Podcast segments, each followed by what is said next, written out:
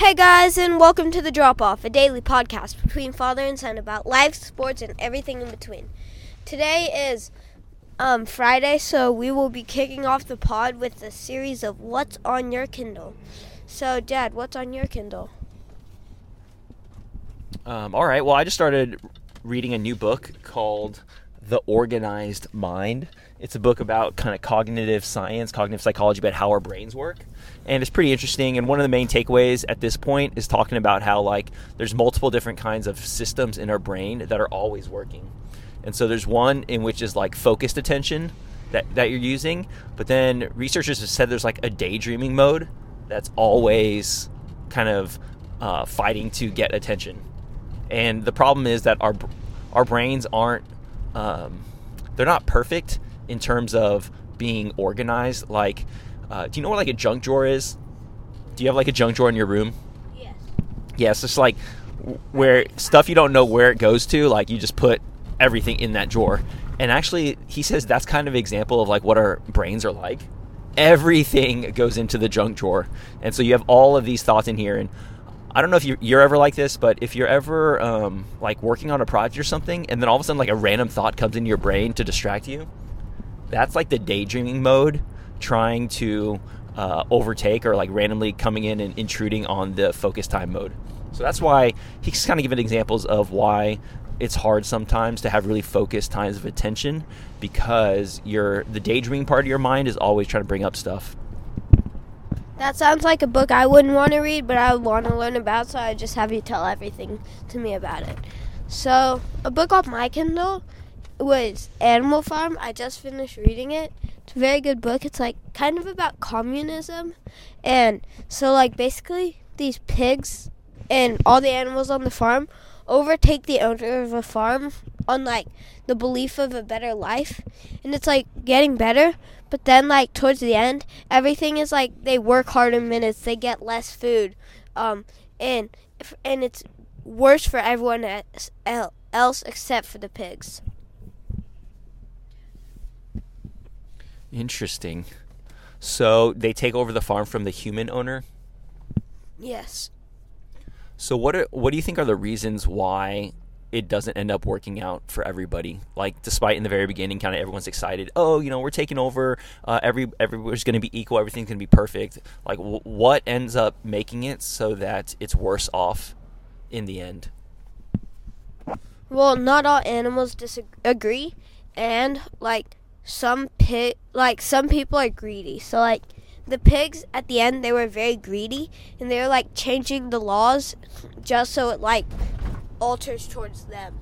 So like one of the um things was so they had this like seven commandments and one of them was like no animals shall sleep on a bed and and then at the end they wanted to sleep in a bed so they like said oh no one can sleep in bed without with sheets so like they took off all the sheets. And then one was like no animal shall drink. Um and then they wanted to drink, so it became no animal should over drink or something. So, what do you think is? So, I'm assuming that the author is writing this with a pretty clear intention in mind. What do you think the? What do you? What points do you think the author is trying to make in writing Animal Farm? that communism isn't always the best for people. And so, kind of, what do you think are some of the reasons why he feels this way, and how it comes out in the book?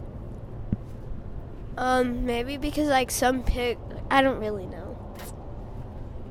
Well, okay, obviously he's so part of his strategy is he's writing about animals, but all these animals are symbols for humans, right? And so when he's saying, okay, it it doesn't work out for everybody except for the pigs, I think he's trying to make an argument about human nature. Right? Human nature, for better or worse, I think there's always going to be this tension, and this is true, like whether in communism or even in a democracy, that there's always going to be a tension or a struggle between equality and freedom. You can't have 100% equality and 100% freedom. You're going to have to give up, if you want 100% equality, you're going to have to give up your freedoms. And if you have if you want 100% freedom, then there will equality will be impossible right and so it's all about how much of your freedom are you willing to give up in pursuit of equality and whatever uh, you decide that that looks like in your society right so um, you know is it fair or is it good that there's a ton of inequality in our society Um, not really because because like inequality. Well, inequality can be like, well, not really because like all humans are equal, and just because like you're a different race or something doesn't mean that you're like better. Exactly. And so a lot of times, um, I don't know, a lot of times you have to be very careful of defining your terms and what it means to be equal. And I love what you just pointed out because coming from a Christian perspective, we say that all people are equal in the sight of God, right? Worthy of dignity. It's no one is deserving to be treated uh, better or worse than anyone else by virtue of their just being a person. But does that mean that, for instance, in communism, it says no matter what kind of job you have, you're to get the same income, right? And so we, we talk a lot about the importance of incentives. So some jobs are harder than others. Some jobs require more training. Some jobs require more, I don't know, intellect. Like, obviously, we have sports, right? And we love sports. Uh, this is a sports podcast by and large. And sports is the most unequal profession, right? It's all about talent. It's all about can you perform. It has nothing to do with like, oh, we got to make sure that everyone gets paid the same amount, everyone plays the same amount. No, it's like the best will rise to the top, and most oftentimes the best are those who have put in the work, right? Obviously, they have a lot of talent. You know, they have physical abilities and attributes. Uh, but what separates the best players is the, the willingness to put the work in, to sacrifice, um, to train, so that they're able to perform at the highest levels. And those people, I think, it is fair and just to compensate them more than others, even though it's not quote unquote equal. What do you think?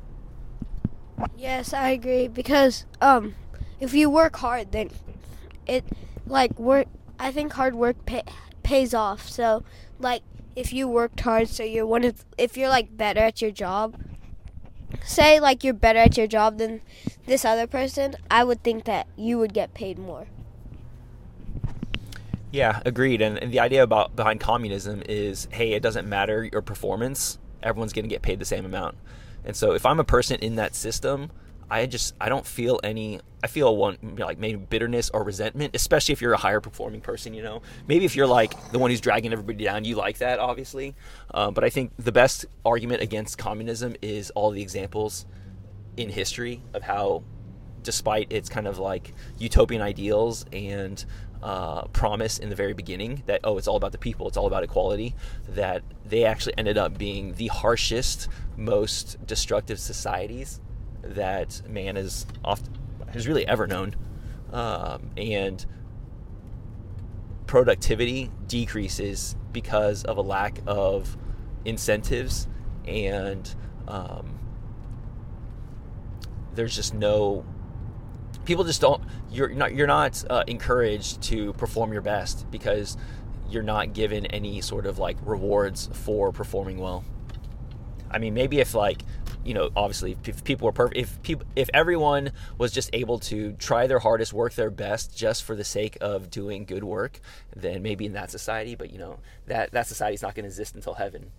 So on this side of heaven here on earth uh, that we need to have some sort of structures in place that will balance uh, equality and freedom and not allow any one of them to um, you know too much freedom is, is just complete anarchy and that's not good either are you reading anything else besides Animal Farm? I need to re- I need to read that book. That's like a classic of literature. Uh, I actually have never read it yet, so I want. Thanks for that summary. I want to read that book. But anything else you're reading now? I'm kind of reading that Boxcar Children you got me right now. Yep. I was reading it last night. It's pretty good. Yeah, I, I know that you're not uh, a big fan of the original Boxcar Children series, but I saw that this lady, Patricia MacLachlan, who's an author that Naomi and I really like, um, she wrote, uh, I guess it's like a backstory to Boxcar Children, because you know, in the regular Boxcar Children series, by the time the series start, they're already orphans. Yeah. right? But is this a story but before they become orphans? I think it's a part of the real Boxcar story, um, like original thing because I had already read this this like this part before. Cuz like I remember the guy with like like basically everything that's inside this book. Oh, really? Huh, that's interesting. All I remember is Benny. Yeah. That's that's I haven't read Boxcar Children in so long. It's probably been like 30 years, 25 years. All I just remember is the youngest child Benny. How hilarious he is. Such a rascal.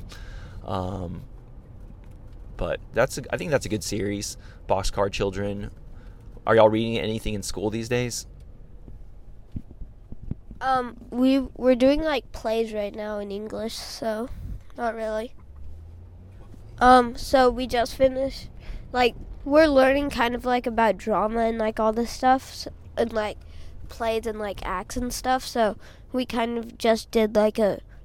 It's not really a rehearsal, but we're like kind of just like doing Prince and the Pauper. We kind of just like did Prince and the Pauper to like learn about it and like learn all of like the screenplay and stuff and stuff like that. Nice. Well, we have arrived at school once again. Happy Friday, everybody, wherever you are. Hope you have a wonderful day. Nathaniel, it's been excellent uh, hearing about Animal Farm from you. Look forward to, to reading that book. And wherever you are, you know, kick, hit us back with your book recommendations. We always we always looking for new good books to read. All right, buddy, have a great day at school. Love you, man. Love you, Dad. Bye. Love you. See you later. Don't forget your tacos. Okay.